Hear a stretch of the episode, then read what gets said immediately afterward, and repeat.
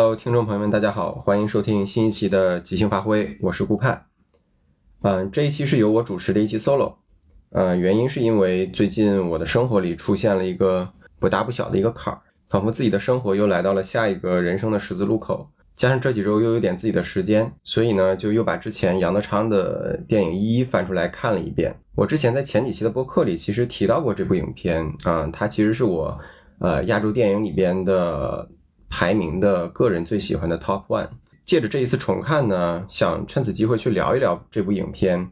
并且想分享一下我个人对于这部影片一些看法和最近的一些生活感悟吧。但是又由于情绪上又比较过于个人，所以放到和司老师两个人的讨论语境里，可能效果不是特别好。因此，在和司老师商量之后，我打算出一期单独的 Solo。嗯，比较碎片和意识流的分享一下我关于《一一》这部电影以及和杨德昌有关的一些呃内容和取和个人的感受吧。那还是我们聊关于影视内容的老规矩吧。我先放一个 disclaimer，就是本期里关于杨德昌电影和《一一》里边的所有的解读，其实只代表个人的观点。我在本期节目里不会把《一一》的剧情介绍的非常的详细，因为它过于的复杂，包括人物关系，包括故事情节。但是因为我又要做一些个人的解析，所以里边不免的会有一些剧透的环节。所以如果呃各位听众，如果大家对一一感兴趣，或者说对杨德昌的其他电影也感兴趣的话，那我建议就先看一下原片，呃看完了之后再来听我们这一期的播客，可能会有更多的感触。好，那接下来我们就来聊聊关于一一，关于杨德昌。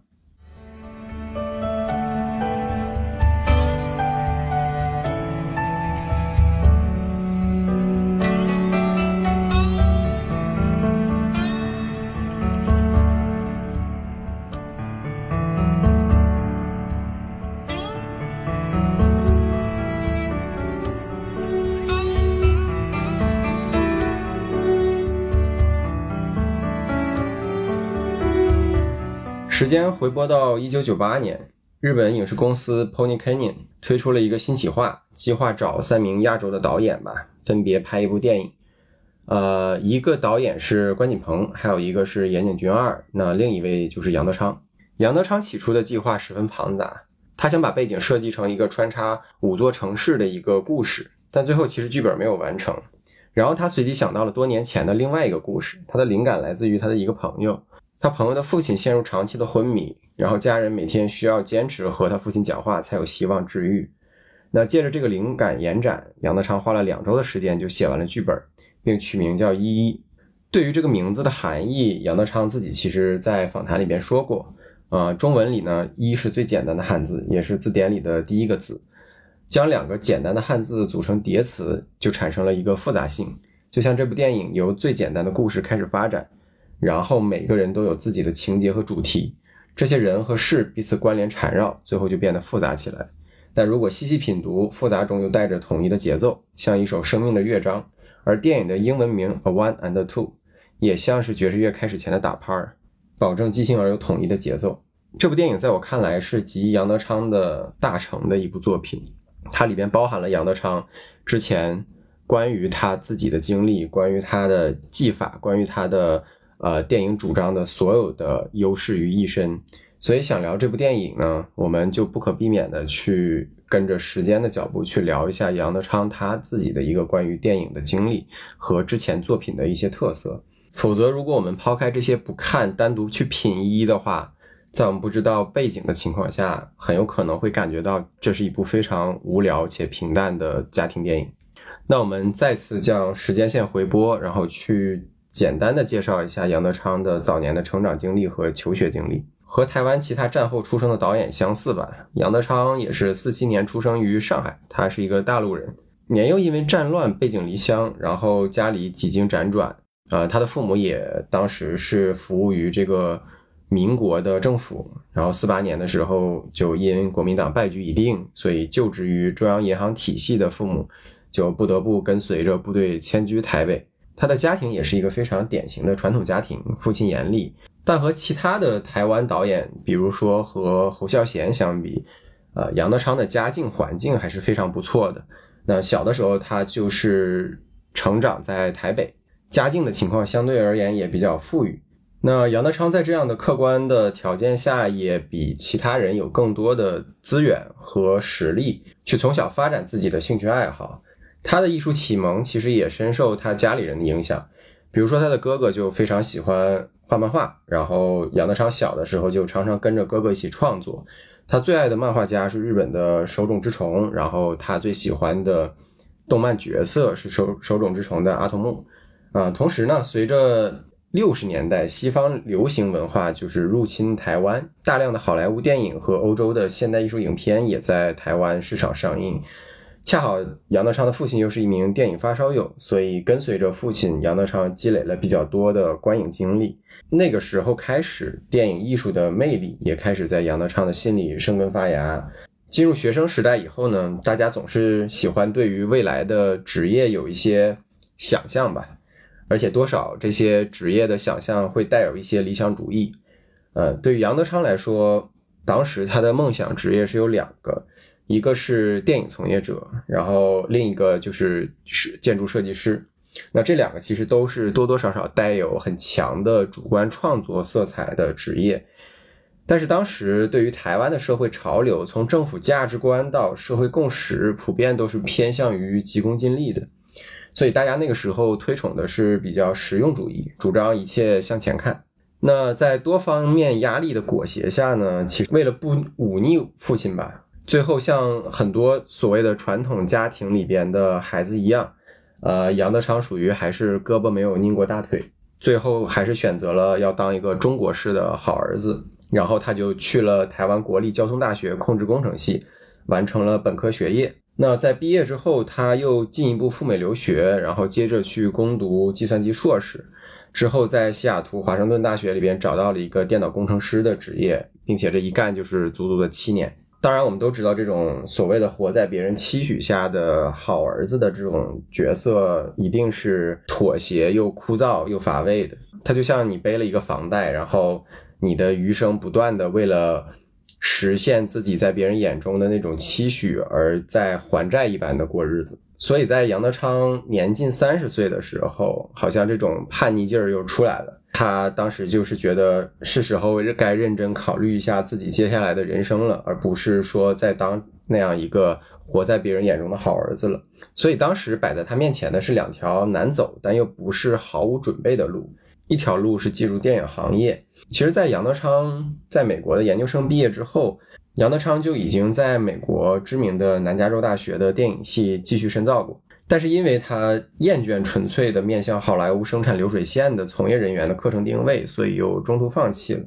除了电影这条路以外，另一条路就是走建筑设计这条路。然后，在这方面，他也不是一个完全无准备的状态。因为借助他自己本身的少年积累的绘画才能和曾经的建筑工作室实习经历，杨德昌也顺利的拿到了哈佛和 MIT 的建筑系录取通知。从某个角度上看，可以说他的人生简直是开了挂一般。嗯，想走哪条路，就能够在对应的路上得到各种各样的很好的机会。也正是因为他过于开挂，所以在电影和呃，建筑设计这两个都是他梦想职业的方向上，他举棋不定了。但是最后是杨德昌的朋友点醒了他，跟他说：“如果你去做建筑设计的话，有一天你还会想拍电影吗？”那杨德昌的答案是肯定的。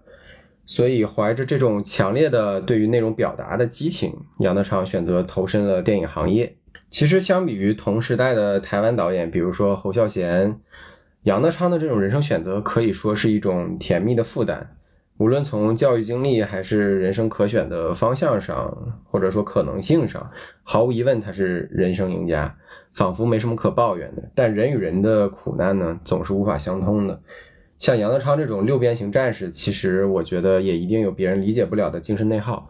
所以在他的作品当中，会经常调侃或者讽刺的插入与自己经历非常相关的角色和事情。以表达那些看似不足为外人道，或者说多少有点矫情的，但是你细细品味，其实每一个活在现实社会中的，或者说更具体一点，就是活在都市这个圈子里的都市人所共有的一些敏感点。比如在电影《一一》里边呢，由吴念真扮演的男主角 N J，其实就是杨德昌一部分人生轨迹的投射。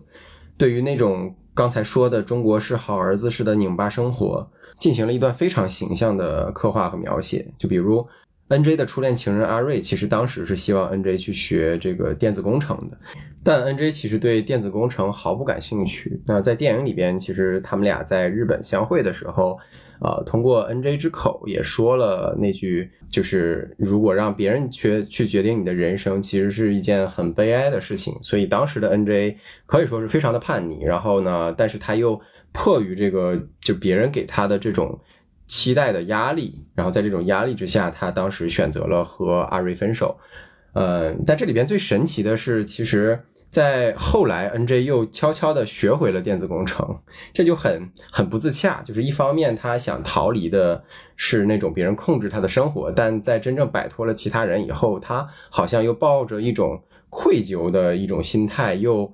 又又进入到了别人期待他成为那样的人的一个一个圈子。所以这也是杨德昌的。能力强的地方，就是他能很细微的把控到都市人的那种，就是各方的压力和逼迫，以及规劝规训之下，这个人的这种这种精神内耗的一种一种微妙的感觉。就他把 N J 那种面面对世俗道德、主流价值，呃，主流价值观评价的时候的那种怯懦、犹豫、顺从、逃避。就展现的淋漓尽致，非常的讽刺，但同时又带着一丝丝怜悯。他其实也觉得这并不完全是个人的错，那错的是什么？那错的就最后就是社会本就这种拧巴的高度实用主义嘛，然后利己主义的这种价值观。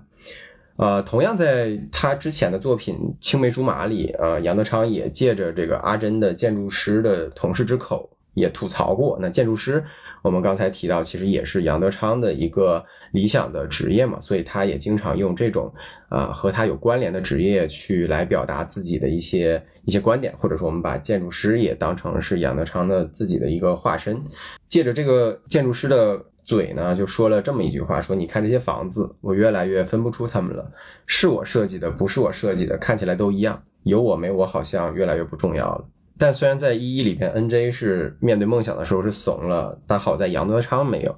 他从美国决定做电影以后，就毅然决然的回到了香港和台湾，开始投投身到这个电影的内容创作领域里边。然后刚好当时赶上的是二十世纪的七十年代末。嗯，当时电台湾电影大部分的拍摄和制作，主要是由由这个当时的呃中央电影事业股份有限公司控制，而这个所谓的中影，其实它的从管理层级上来讲，它是直接受控于当时的国民党的，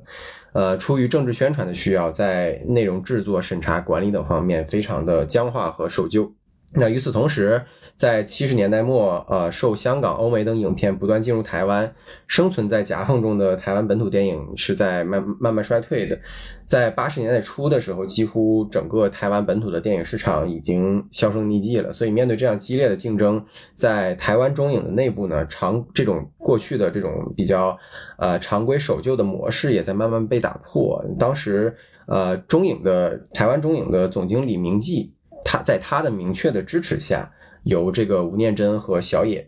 计划召集的一批新人导演，然后是想拍一部小成本分段式的这个电影，也就是后来知名的《光阴的故事》。然后这个，呃，这部影片我们在这个《失之愈合》那一期里边有提到过，它是用四个小故事，然后从不同的角度真实刻画台湾人台湾人的这种生活和轨迹的变化。那杨德昌凭借其中的第二段《指望》是一鸣，就是这样，就是一鸣惊人了。光阴的故事的四部的小故事里边，它是唯一一个采用了未成年的少女作为主人公，并且用了多线程的这种叙事结构，在质量和这个叙事角度上是远超过其他三段的。那后来光阴的故事上映以后反响非常好，那这也成为了台湾电影新浪潮的一个标志性的开开端。趁着这股浪潮呢，杨德昌也就是也小有名气了嘛，所以后来在呃一九八三年他又。正式的推出了自己的第一部长片《海边的一天》。嗯，这部影片其实其实就是关于一个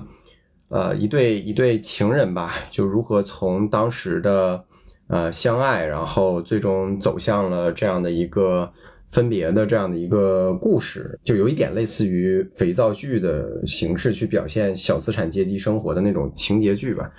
他的这个故事不是不是特别的复杂和难懂，但是杨德昌的厉害之处是在于他在这部剧上充分的呈现他在叙事方式上的那种极强的节奏感。他非常善于用这种多重叙事的方式将时间和信息打乱，然后再用镜头在不同场景之间去快速切换，然后安排不同的人物轮流占据镜头，然后同时又穿插着非常有丰富内涵的这种次要剧情。但这种对于信息的切割，却又能让这个观众感受不到迷失和混乱。那在这部影片上呈现的对于内容和结构的驾驭能力，其实和杨德昌个人的。创作经历和美学理念有非常强的关系。我们刚才提到了杨德昌，其实小时候喜欢漫画，然后喜欢建筑设计。那同时他也是一个古典音乐的爱好者。那这几种内容的创作共通之处，那无一例外的都是强调结构的讲究和恰到好处。比如有一次，杨德昌和他的一个建筑师朋友聊天，然后朋友对杨德昌说：“其实建筑大部分的人会想到的是外观嘛。”比如说这个房子漂不漂亮，然后它从这个外立面上它的给人呈现的美感会是什么？但其实从建筑学角度来讲的话，我们关心的不应该是外观，而是里边的这种结构和对于这种空间的把控。如果里面的这部分是对的的话，那外观自然而然它的美就会由内而外的显现出来。所以在编剧的时候，杨德昌是很强的逻辑驱动型的。他的好朋友吴念真追忆他的时候说过，他写剧本就像是在写论文，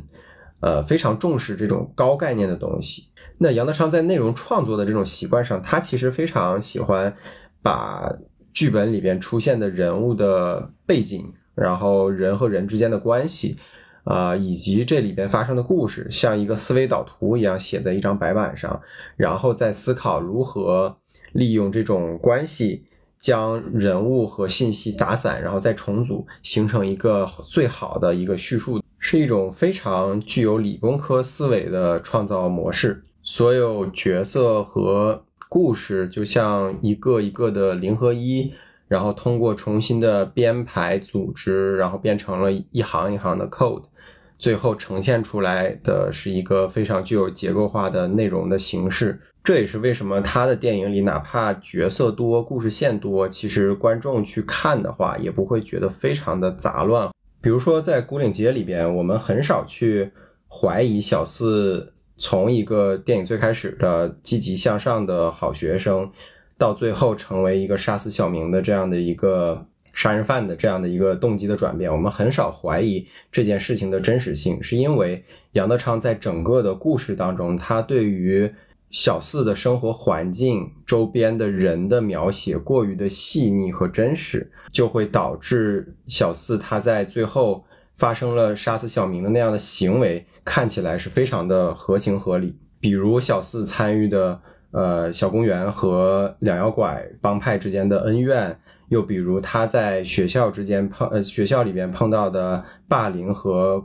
学校的官僚的势力。再比如家庭里边他的父母的生活的拮据，然后又比如最后他的好朋友小马因为和小明走到了一起，导致了他深感背叛，然后彻底陷入了这种复仇的情绪当中。所以这些对于小四身边人的刻画，杨德昌是非常用心用力的。如果没有记错的话。《孤岭街》这部电影里，杨德昌描写的是描写了上百个角色。正是因为对这样每一个角色他的背景和行为进行充分的阐释和描绘和深度的刻画，然后让这些人物显得那么的鲜活。当这些人物变得鲜活了，那整个杨德昌描绘的这种时代和里边的世界就变得更鲜活和可信了。所以观众在看的时候就会觉觉得小四这个人物就是真实存在的，然后也是。绝对是合乎逻辑的。那这个时候，观众最后也就能够对小四、对那个时代产生共情。那到了一这部影片，可以说杨德昌对于一一的内容的构建方式，嗯，在建筑美学层面，只能说有增无减，甚至我觉得都达到了一种强迫症的程度。单从他对于一里边角色结构关系的这种设计上，其实。就能够拆出来三层的建筑层面的这种结构感，比如第一层，我们可以把它理解为地基层，然后这个地基层其实就是 N J 家族说六口最上边的这个有年龄最大的婆婆，中生代就是 NJ 和他的老婆敏敏，再往下一层就是啊阿弟，就是敏敏的弟弟，呃，然后最小的就是 NJ 和敏敏的两个孩子，一个是女儿婷婷和最小的儿子洋洋。那这样的一个人物设计结构，其实是在时间维度上，通过一家人，然后在人生的每一个阶段去选择出一个具有代表的角色，然后再把他们一一沿着时间维度排开。将他们，你就可以把它想象成一个我们在做建筑的时候，它就像一个地基一样，或者像像最底层的一个木桩一样。这也是呃电影一这个名字的第一层意思，就是简单嘛。沿着时间线，每一个时期有这么一个代表性的人物，然后彼此之间，我们可以把它先看成是不关联的、独立的这样的一个代表。然后在此基础之上，就是来到了在地基层以外，就来到了这个结构层，也就是它的主结构啊。整个这个一一里边的人物关系其实是围绕着三个三角关系，然后三角又是一个很稳定的关系，然后它又有三个三角关系。第一个就是最就是孩子辈儿的，可以说是婷婷和她的邻居以及那个呃邻居的男友。后来又是婷婷的这个暗恋对象是胖子，然后第二个三角关系就是是一个主关系，是由 NJ 和他的妻子呃敏敏和这个 NJ 的初恋阿瑞组成的这样的一个感情的三角关系。然后第三个三角关系是不是那么的重要，但是也也算是一个结构支撑的，是阿弟的三角关系，比如说阿弟和他呃怀着孕的老婆和以及这个。之前的一个前也是之前的一个前任的这样的一个三角关系，而这三个三角关系其实围绕的又是最主要的是是 NJ 的那条三角关系，然后带着婷婷的那条那个三角关系和阿弟的三角关系一起展开的，然后然后三个三角关系之间人物之间又有关系，比如说婷婷是 NJ 的女儿啊，阿弟又是 NJ 的小舅子，所以这个就三个三角形又彼此之间又这样交叉联系在了一起。那如果把这三个三角关系看成一个主主干架的话，那在这三个三角关系之上又衍生出来了几个啊副的人副结构，或者说一些延展的人物关系。比如说在婷婷的那个三角关系上呢，又又涉及到了这个邻居的朋友的妈妈和这个和这个邻居朋友的那个老师之间的一段恋情。然后在 NJ 的那个三角关系之上呢，又衍生出来了。他在工作上面的同事，以及和这个商务层面需要合作的大田的这种关系，然后在阿弟的那个三角关系之上呢，又衍生出来了这个他的阿弟的钱事业的这个事业不顺，然后钱又被这个阿弟的朋友呃老朱卷走了这样的一一些关系。杨德昌在设计结构的时候是真的是非常厉害，他能把主关系和副关系层层叠加，然后又彼此缠绕，最后。感觉上，我可能刚才说的，你会听上去会觉得非常乱。但如果你去把整部影片看下来的话，其实你会觉得又同时非常的清晰。那这种关系的设计，其实也或者说 echo 了电影的一一名字里边的另一层，也就是复杂。我们刚才说地地基层是简单嘛，因为只有最主线的就是一家人。然后现在到了结构层，我们发现由这一家人的关系又衍生出来了非常复杂的社会和家庭的人际关系。那这这又是它的第二层。那在这两层之上，嗯，自然而然的，也就是刚才所谓的建筑学的这种设计理念，就是当你的内部的空间设计的合理以后，它的外观自然而然出来了。那一一的对于一来说，它的外观是什么呢？其实就是围绕着这这些关系发生的故事，而这些故事所带出来的主题，关于都市生活。关于家庭关系，关于人的迷失与异化，就自然而然的表露出来了。那这也就是它外观层的那种美感就出来了。那如果把人物结构看成是一栋建建筑的话，其实杨德昌已经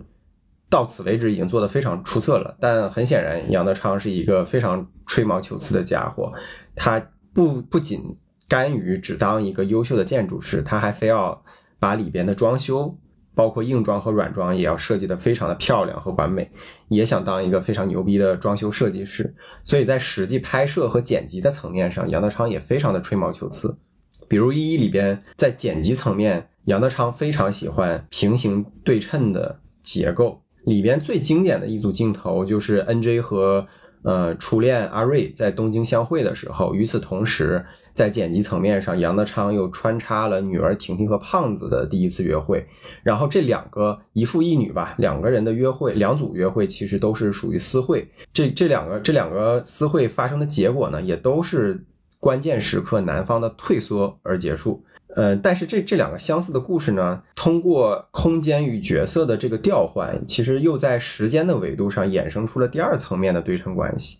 比如，我们可以理解，就是在角色层面，其实婷婷就是年轻时候的 NJ，她本身带着是 NJ 过去的影子；而在空间层面上呢，NJ 发生地是在日本，婷婷发生地又是在台北。那我们又知道，其实日本曾经。在台湾有一段殖民史，所以也可以把，呃，这个想象成就是日本又是台湾的过去的影子，所以这个结构就非常巧妙。婷婷是 NJ 的过去，而日本一定程度上又是台湾的过去，那这两个层面的过去又形成了一种呃对称和照应的关系。除此以外，其他的明显的对称关系，比如说开头的。婚礼和结尾的葬礼就是红白喜事，一边一个，中间包括阿弟儿子的出生和最后婆婆的去世，又是生死之间的对称。又比如大田去 NJ 的公司去洽谈合作，然后镜头里边大田在房间里边悠然的逗着鸽子，然后话外话外音里边却是 NJ 的同事讨论如何用虚假合作去榨取大田最大的利益，然后这一定层面上又是。呃，真诚与虚假的对称，在剪辑层面上就可以说杨德昌真的是非常非常用心，以及非常强迫症的。那除了这个层面以外呢，还有就是在构图上面，杨德昌绝对是要精雕细琢的。我只说一个我印象非常深的一个镜头，就是呃 NJ 的妻子敏敏，她在下了班以后，自己在写字楼里边孤独的看向窗外的那一幕。是面对着一个落地窗，然后去看整个台北的夜色的。然后在那一个镜头里边，在玻璃窗里边，其实一面反射的是敏敏的影像，然后另一面是写字楼外面的车水马龙透过玻璃窗映映进来的呃景象。那里边最神奇的是。窗外当时刚好有一个闪烁的红色的光点，然后那光点透过玻璃窗，刚好和在玻璃窗里边敏敏的那个影子的心脏的部分是重合在一起的。它其实就表现的当时敏敏的那个状态嘛，就是一面是玻璃窗的里边是敏敏孤独的一种被束缚在这样的一个钢筋混凝土的呃一个实际状态，但是另一面窗外，尤其是那个远处闪闪烁的那个在心脏部分的那个红点，又表示。敏的内心其实又渴求着一种，呃，对于生活重燃的那种热情的的希望。关于这一帧的镜头，我也会把它放到这一期的 show notes 里边，然后大家感兴趣的话可以去看一下。所以杨德昌的这种创作理念和创作原则吧，一定会导致他对于拍摄的内容是有极强的控制欲的。那在这种对于内容的把控的控制欲上，他肯定是和侯孝贤是完全两种不同的风格。侯孝贤我们以前讲过，他其实习惯于创造的是一个场景的环境，然后在这个环境下，他喜欢让这个演员在其中根据自己的感觉即兴发挥，然后不刻意讲求分镜，追求的是一种爵士般的那种即兴表演所带来的创作美感。当然，对于杨德昌来说，这种方式就完全行不通嘛。因为如果让演员自由发挥，那肯定就无法精确的表达出杨德昌想对于整个的呃结构上面的，对于画面上的那种那种极致的追求。所以，如果把就是杨德昌和和侯孝贤比喻成两个公司的 CEO 的话，那我觉得杨侯孝贤是属于那种抓大放小，然后能够发挥中层的主观能动性的老板。然后反观杨德昌，他就是有一点控制狂，然后可能管理层面事无巨细，然后对，尤其是对于细节要求非常苛刻。但是不巧的是，杨德昌又恰恰不是一个很会擅长沟通和明确表达自己需求的人。那这种人，你跟他如果是把他想象成一个职场的话，你和他合作会非常的痛苦。做一个类比，就是他就像是那个电影里边穿普拉达的女王里边那个变态的女 boss。比如杨德昌经常被诟病的一点就是他特别喜欢的换演员，这种换演员还不是说在剧在在这个这个开拍之前敲定，而是说经常在拍摄的过程当中，当他觉得角色发挥不出他想要的那种状态的时候，他就会毫无顾忌的就把这个演员给 replace 掉。那这个对于演员来说，其实都是一种非常大的精神创伤。比如在《一一》里边，呃，N J 的女儿婷婷和老婆敏敏，其实这个演员都被替换过。然后刚好在那个影片的开开头的有一幕是有一个场景是，呃，男主角 N J 带着敏敏和婷婷开着车去走过隧道，那个那个场景就因为换演员就拍了三次，因为老婆和女儿都被换了，所以后来。扮演 N J 的那个吴念真一度也非常的愤怒，就是觉得本来我都已经这么疲惫了，然后你还老让我重新拍，所以最后也发过牢骚说，要不你也把我换了算了。与此同时，杨德昌其实在脾气上面又非常的暴躁，就他并不是一个很很和蔼的、很好说话的一个老板，偏偏他又很喜欢写一镜到底的戏，然后里边又有大段大段的台词，然后对于演员的。表演他绝对不允许台呃演员去改写台词里的任何一个字，包括每一个标点都不能改。然后同时又要让演员自己把握角色的状态，表现出他想要的样子，但是他又不会表达说我到底想要一个什么样子。所以这种就对于演员来说是有是有极大的压力的。然后再加上如果戏中再有一些复杂的运镜手法，经常导致一场戏会。NG 很久，杨德昌就觉得不满意的时候，他在监视器后边，他他因为他很喜欢戴一个帽子，所以当他觉得不满意的时候，他就会要不就是摔帽子，要不就是破口大骂，然后搞得演员和摄制摄制组的心理压力往往都非常非常大，然后以至于拍摄现场他的氛围往往非常的严肃。据吴念真说，除了他以外，现场人其他的人员，因为他跟杨德昌比较熟。但是除了他以外，现场的很多其他的工作人员在拍摄期间是没有人敢坐着的。那一般这种在管理沟通上非常差劲的老板，他之所以还能够存在，或者说之所以还有人愿意跟他合作，那其中也只有一个原因，或者说也必须只有那么一个原因，是因为他在业务层面上，这个人一定有出奇的天赋和才华。那杨德昌就是这样的，在创作过程中他是苛刻的，但是换来的一定是在表达内容上他有极强的深度和艺术性。杨德昌一共在他的电影生涯里拍过七部的完整的长片。那如果概括一下杨德昌这七部长片，他的电影所表达的到底是什么？如果简单让我讲的话，我觉得就是八个字：都市生活，饮食男女。我们之前有聊到过台湾的呃电影的工业的背景。台湾从解放战争后，然后一直到千禧年的这五十年间吧，它的政治、经济、文化以及思想上面经历了太多的剧烈的变化。然后这些变化犹如一股股巨浪，不断的对生存在里边的个体的生活和命运进行着拍打和冲击、撕扯。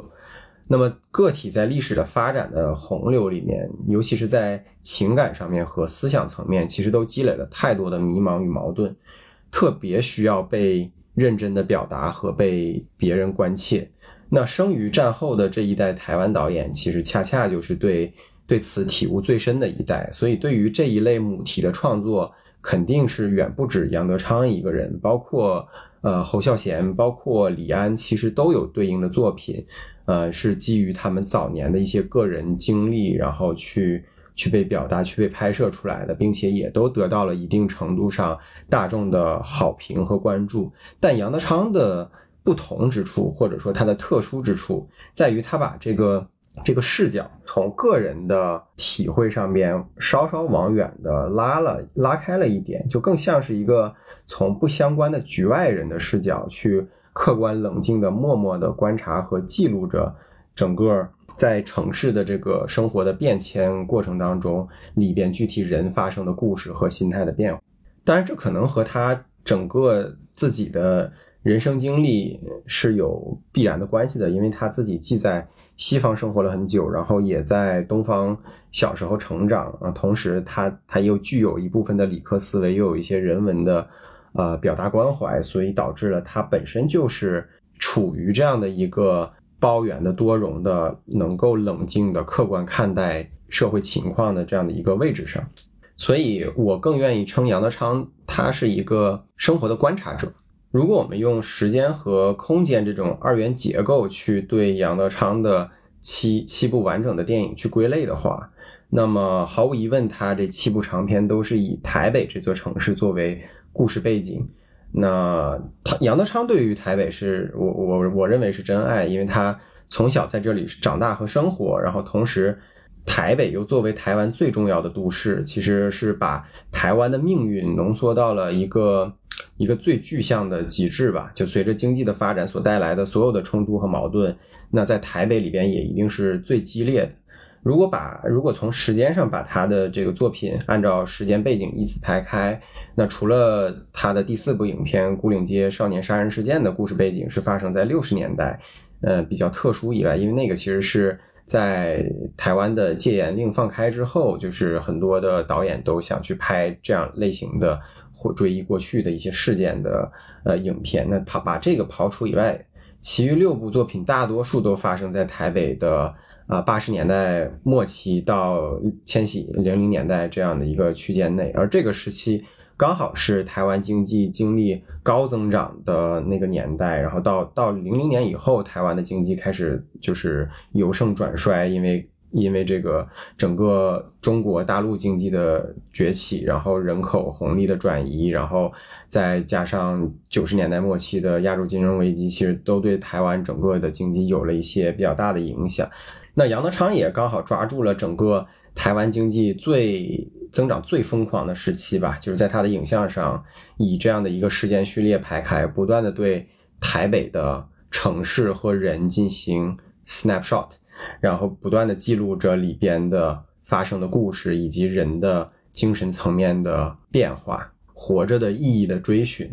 那人活着到底有没有意义呢？从理性上角度来看的话，应该是没有意义的。但为了不陷入彻底的虚无，那人在生活当中又一定要给自己赋予那么一个意义。在传统社会里边，就这种意义赋予的感，可能来自于宗教，来自于信仰。但是在现代社会里，又将这种意义的赋予权利或者主体由神彻底交还给了人自己。那当我们能够自己掌控生活的意义，或者说当我们需要在生活中去给自己找这么一个意义的时候，也不可避免的开始进入到一种彷徨当中。而由资本主义驱动的商品经济以及随之流行的消费主义，其实在这个期间也就趁虚而入了，成为了新的教义。然后，财富和社会地位成为都市人所追逐的新的人生信条和信仰。杨德昌就非常善于通过呃自己编排的故事，记录这种转变之中的都市人的生活与精神状态，或者说用另一个词，我觉得更更符合，那就是人在社会变迁下的不可避免的异化。比如在他的作品《独立时代》里边，主要讨论的主题其实就是人缘。如果没有人缘，就有被孤立的危险。而在一个非常同流化的社会里边，为了得到认同，其实每一个活在其中的人都要戴上面具，然后去扮演一个别人熟悉的或者说社会熟悉的角色。然后任何看起来与众不同的行为，其实都是危险的。因此，每一个人也在时时刻刻怀疑别人面具下的真实意图是什么。就像女主角琪琪，她其实是善良的，而且总是。呃，以一个利他的角度去做事情的，但在那样的一个环境下，其实他的所有的善良和真诚，就不自觉的会被别人怀疑是带有目的性的。你还是冷静考虑一下吧，不要就这么不干了。大家在一起工作那么久，总有些感情啊。姐姐，你不觉得在现在这个社会谈感情是件越来越危险的事吗？感情已经是种廉价的借口了，装的比真的还像。你不觉得吗？换句话说，像你这样的天真、活泼、可爱、温柔、文雅，装得出来的。你想想看吧。而电影的名字《独立时代》其实也是符合当时的社会背景，因为那个时候台湾整个无论是在经济层面还是在政治层面，其实都在宣扬一种所谓的独立的精神吧。所以那里边的每一个人。都在盲目的追求独立的标签，但当每一个人都在追求独立的时候呢，一定程度上而言，大家又都会回到那种同流化的、比较统一的社会价值观里边，所以到最后还是会回到那种所谓的虚无感。那感兴趣的话，大家可以去看一看这部影片。重点说回到《一一》，《一一》里边呢，则是把这个背景设定在一个经济发展到顶，然后又开始马上要降速的那种。那个那个时期，也就是两千年左右，然后又把这个主主体的人物关系放到了一个标准的台北的中产的家庭里边。这和之前杨德昌的作品里的主角其实是会有一点不同的，因为在他之前的作品里呢，呃，因为背景里边台湾的经济环境还是处于高增长时期，所以它里边的角色其实更多的也是以这个。呃，青年为主，或者说以这个职场上边比较有劲头的年轻人为主。呃，即便是在这个过程当中，他描绘的主角会产生迷茫，或者说产生一种身份的不认同感和这个犹豫感，但最终在整个经济的发展的推动力下，其实大家最终也会不得不向前的去去看问题，或者说不得不向前去为了金钱、为了地位去追求这些而生存。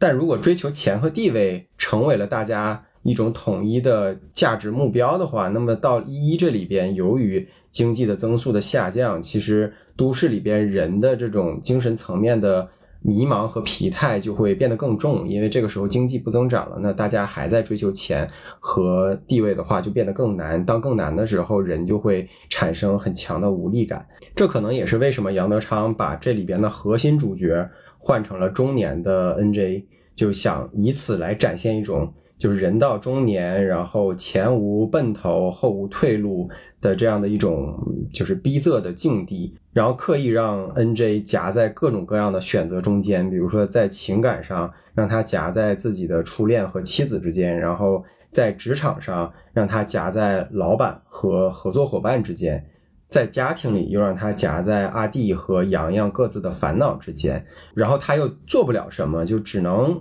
两边平衡，但是又无法彻底的解决和彻底的选择。比如说在职场里，哪怕 NJ 不认同，但也仍旧配合功利的老板一起去欺骗呃潜在的合作伙伴大田。然后在阿弟乱糟糟的婚礼现场，就是。就是 N J 也是在门口，当他发现就大家在里边打的一团糟的时候，他只是默默的放下了自己的礼物，然后就走了。然后当他再次在日本碰到初恋的时候，最后也重新放弃了和旧爱复合的这样的一个机会吧。那生活其实对于 N J 而言吧，就就你会感觉到它变成了一种程序，就是彻底就 N J 彻底被社会所所规劝了，就哪怕他自己。有种种的对于社会规则、对于社会环境、对于自己的家庭位置的不认同，但是他也不再会有反抗和挣扎，因为他是里边的一个彻底的成为了一个机器，或者说彻底的成为了这样都市生活中的一个中年的平平无奇的 NPC。然后他唯一能做的，就是 在他实在受不了的时候，在他实在想逃离的时候，他默默戴上了自己的耳机。躲进了自己的音乐世界里边，所以杨德昌就是很喜欢，或者说很擅长反映台湾经历的巨大变化下，人们其实没有能力把握自己的生活，曾经的理想在现实面前简直是不堪一击。在他的影片里边，我们看到太多的因为柴米油盐，或者说平凡生活，一点点磨掉夫妻之间曾经的感情的故事。杨德昌想表现的就是说，这就是新一代人的。都市生活，钱是一切的原因。大家可以为了经济发展，我们可以抛弃传统，抛弃家庭，甚至抛弃民主。所以，为了结合表达这种主题，杨德昌常常也在镜头语言上或多或少的会体现出一些冷峻感。当然，这个和他的技法有关系，因为他很喜欢用那种远景或者说加固定镜头的这样的拍摄机位，呃，让你觉得就是作为观众，你好像从一个。完全不相关的第三者的视角在观察着里边人物发生的故事，但其实如果你仔细品的话，嗯，那个又不像是一个完全第三者人的视角。如果非要形容的话，你感觉它更像是一个从物体中发出的视角，比如说像像从写字楼里边去看人，然后像从立交桥上看人，像甚至是像像是一个从红绿灯的视角来看人，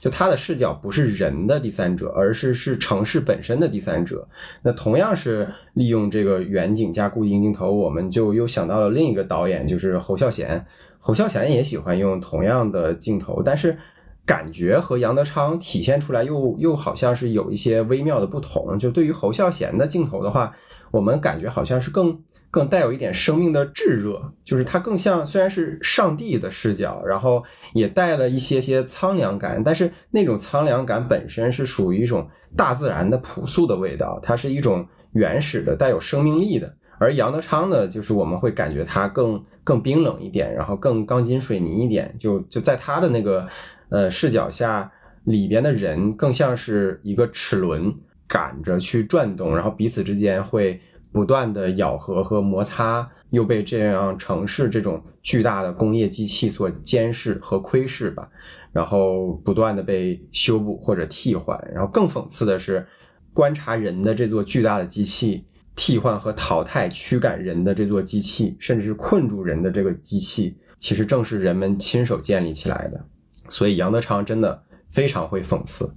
那说到讽刺。杨德昌又不太喜欢含蓄的侧面体现，而他往往以这个角色作为自己的化身，直接通过台词、文字，甚至是一些呃标题吧，赤赤裸裸的去表达他这种讽刺，就他生怕观众看不懂他他在讽刺，这也导致了他的大他的这个内容不可避免的会有大量的台词，然后也会导致他的很多作品非常有话剧感，且说教味儿很重，比如说。麻将里边，红鱼和他诈骗老爸的那个对话，我们可以先先来听一下。现在跟十年前当然是不一样。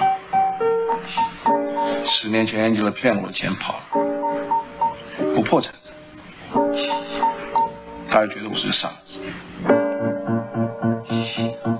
后来一年之内我就翻身了，大家就觉得我是个骗子。我会是个大骗子。是因为我曾经是个被骗的最惨的大傻子。那个时候，如果我不随便跟人家说什么就做什么的话，我怎么会被骗？对呀，这些话你都告诉过我嘛。世界上没有一个人知道自己到底要的是什么，对不对？这不都是十年前你跑路的时候突然悟出来的道理吗？是啊，是啊，一眨眼都十年了，我好像什么事都没干。我靠！你光是这十年去骗那些人，告诉他们他们要的是什么，就已经学海了啦！你学的还不够啊！你不是还说过，骗人最大的要领就是不能动感情？我跟你都这么不要脸，就是我们从来不动感情嘛！我照你说的去做了，我从来没有失败过，老爸，老爸，我告诉你。只要你再出来露脸，外面那些王八蛋一样是他妈要相信你的点子，他们不可能不信嘛，因为他们还是不知道自己要的是什么啊。而且这次我出来帮你，老爸，振作起来嘛，再来一次嘛，好不好？我们让外面那些黑白两道的王八蛋知道我们的厉害，怎么样？你觉得呢？你看，还要赚钱呢，钱赚的还不够啊。你知道最好笑的是什么事吗？当你赚钱赚的像我这样挡都挡不住的时候，你才会发现你真正要的东西全是钱买不到的。如果死的那一天，除了钱以外我什么都没有的话，我反而是全世界最穷的人呢。不会，这是大家都以为我在跑路，那是因为他们根本不知道我在想什么，我要什么。好，那你要的是什么啊？什么才是钱买不到的？你讲，讲嘛。我帮你讲好不好？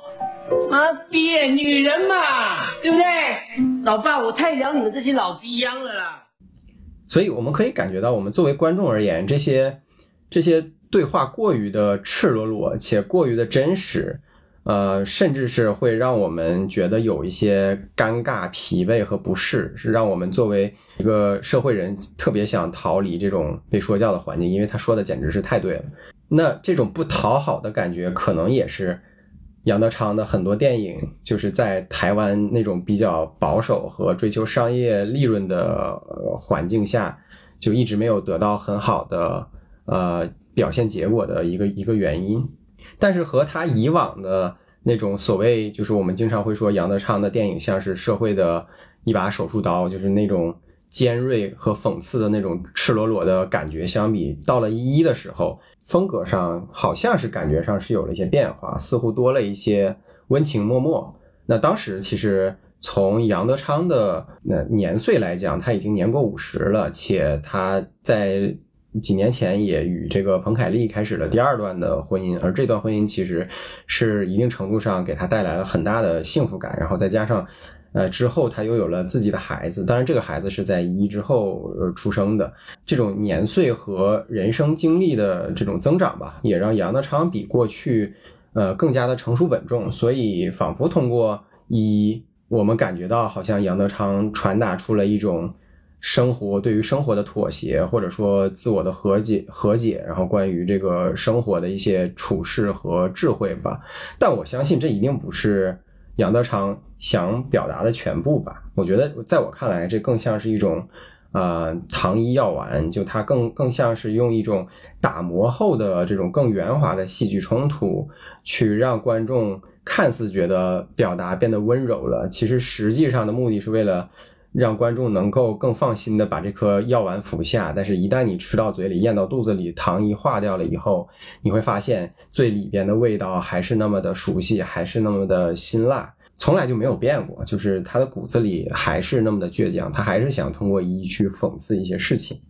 比如说，在一一里边，明显有几个角色，他是杨德昌的代理人或者是化身。如果把 N J 和杨德昌作为一定的关联的话，那也是 N J 精神里面。好的那一部分，那杨德昌常常通过这些角色之口吧，表达关于生活社会的一些看法和道理。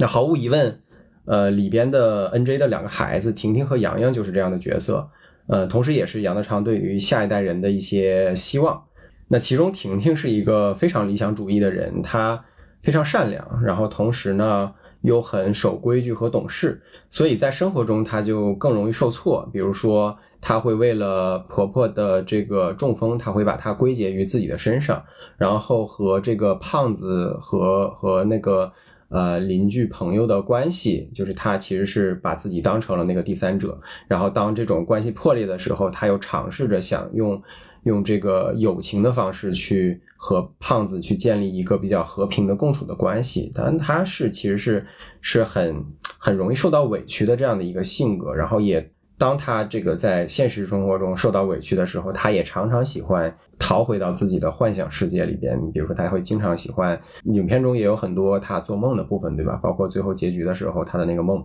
就是世界是丑恶和庸俗的，然后像。嗯，婷婷这种理想主义的人，他一定是会感觉到不适和别扭的。但是呢，他同时又受到了社会的规训，所以他又觉得需要懂事，需要符合世界对他的期待而活着。所以他活的是是蛮痛苦的。那这种这个这个角色就很像，我们可以把它想象成是少年版的 N J，少年版 N J 里边善良的那一部分。但是反观婷婷的话，和婷婷对比，洋洋就是属于。呃，年纪更小，所以他只相信自己看到的事情，所以他经常就能跳脱出常规，不被束缚。比如说，在他的台词里就藏了很多，呃，杨德昌里，嗯，就就是个人的一些私货吧。就是我我接下来放几段，我们可以感受一下杨洋的这种啊，对于这种世俗的，呃，天真式的，但同时又是非常辛辣的和和这个一语中的的发问。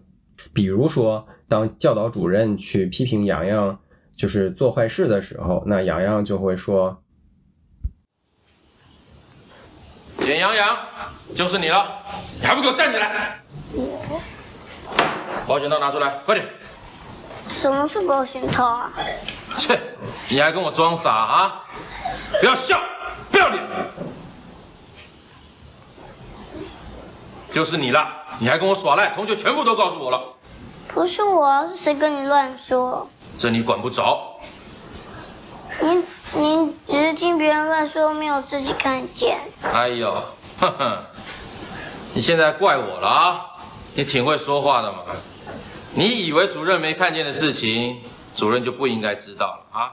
然后再有一个就是杨洋和 N J 在地下车库里那个经典的讨论略带哲学意味的那个话题。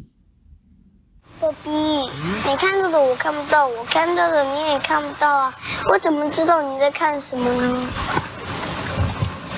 你问的问题，爸比都没想过。可是我们不是有照相机吗？那我叫你拍照，你又不想学。爸比，我们是不是只能知道一半的事情啊？你在问什么？爸比听不懂。我只能看到前面，看不到后面，这样不是就有一半的事事情看不到了吗？那毫无疑问，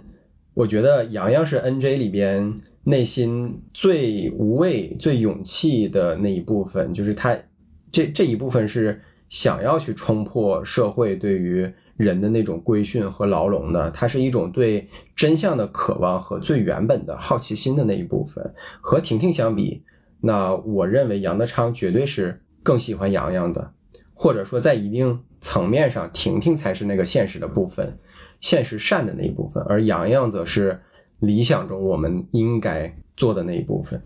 除了两个孩子的角色，我觉得还有一个也比较具有神性的角色，那就是嗯 NJ 的合作伙伴大田。这个角色其实是一直和 NJ 保持一定的距离，但同时又懂 NJ 的一个一个生意的合作伙伴吧。但更重要的是，他其实是一个敢于对生活诚实且真诚的人。有两个镜头很有代表性，就是其中一个是在酒店里边，大田对 NJ 说：“为什么我们都害怕第一次？每一个早晨都是新的，同一天不可能重复过两次。”另一个镜头其实是全片最长的一个镜头，是 NJ 和大田在日本的餐厅吃饭的时候，大田用一个扑克牌猜牌的魔术来解释为什么不会和 NJ 的公司合作。大田想说的核心要义就是单纯的记住每一张牌。就根本就没有什么花样，你只要把所有的牌背下来，那那就自然而然很容易把每一张牌都猜透。所以里边大田说了一句，就是 There is no trick。那这里也对应同事劝 NJ 来和大田就是假合作，然后 NJ 去非常无奈的抱怨的那一句：“老师怎么样？老师装出来的。你这样不够意思啊！你装的有什么关系呢？哦，诚意可以装，老师可以装，交朋友可以装，做生意也可以装。那这个世界什么东西还有什么东西是真的？”一定程度上，大田就是在回应这句话，就是 "There's no trick"，就是没有没有花招，没有花招，就是踏踏实实的做事。毫无疑问，就这肯定是杨德昌故意藏在这里边的一句说教。他说给的是是自己，当然也说给的是观众，要勇敢一点，不要害怕，每一天都是新的。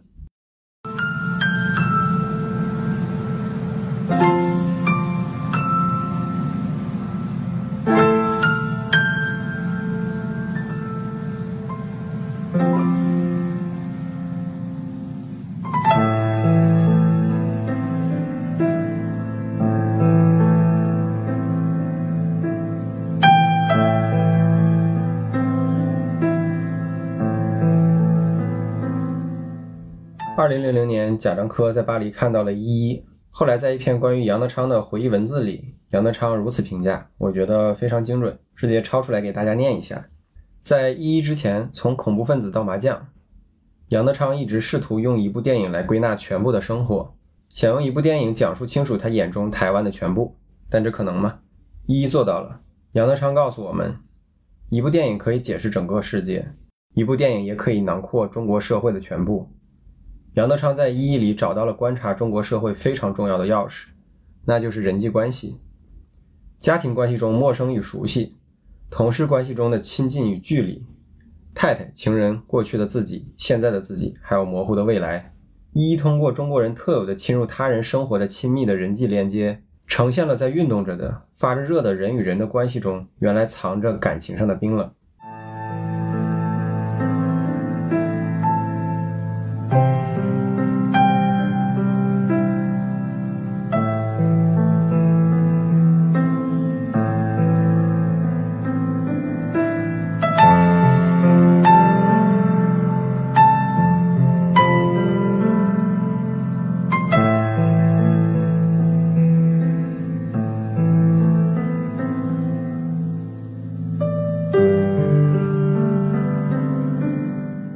觉得就像《一一》里胖子对婷婷说的那句话：“电影发明了以后，人的生命比以前延长了三倍。”反过来想，我觉得《一一》就像是一个高效的压缩软件，将都市生活里的全部层面的相关课题，精巧地压进了一个平凡的台北家庭的故事里。而对于每一个囿于城市生活的男女老少，在仅仅四个小时的观影过程里，我相信每一个人一定或多或少的在里边能看到自己，能看到属于自己生活的一部分。凭借此片，杨德昌在2000年终于拿下戛纳电影节最佳导演奖。而这部集合了杨德昌所有技巧、灵感、生活思想的影片，也成为了他最后一部长片。在得奖之后，杨德昌罹患肠癌，并于七年之后逝世。他生前还在孜孜不倦地为喜爱的动画创作手稿，也许还是想圆一下少年的动画梦。也许关于人与都市的关系，他已经说尽了，或者说他已经有了最完美的答案。如果非要问那个答案是什么，我觉得应该是一一临近尾声，婆婆已经离世以后，从日本归来的 NJ 和同样完成修行迷茫的敏敏坐在床上，敏敏跟 NJ 诉说山上修行的感受。我是觉得这一一大堆。真的是没有那么复杂，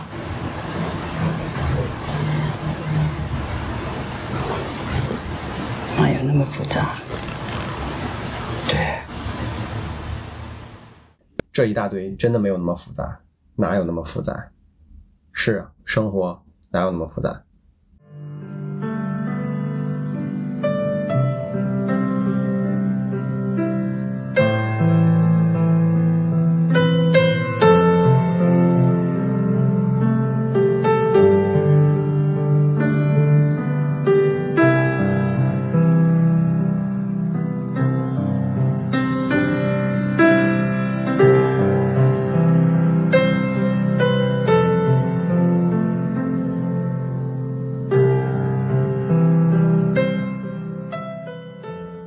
谢收听这一期的即兴发挥 FM，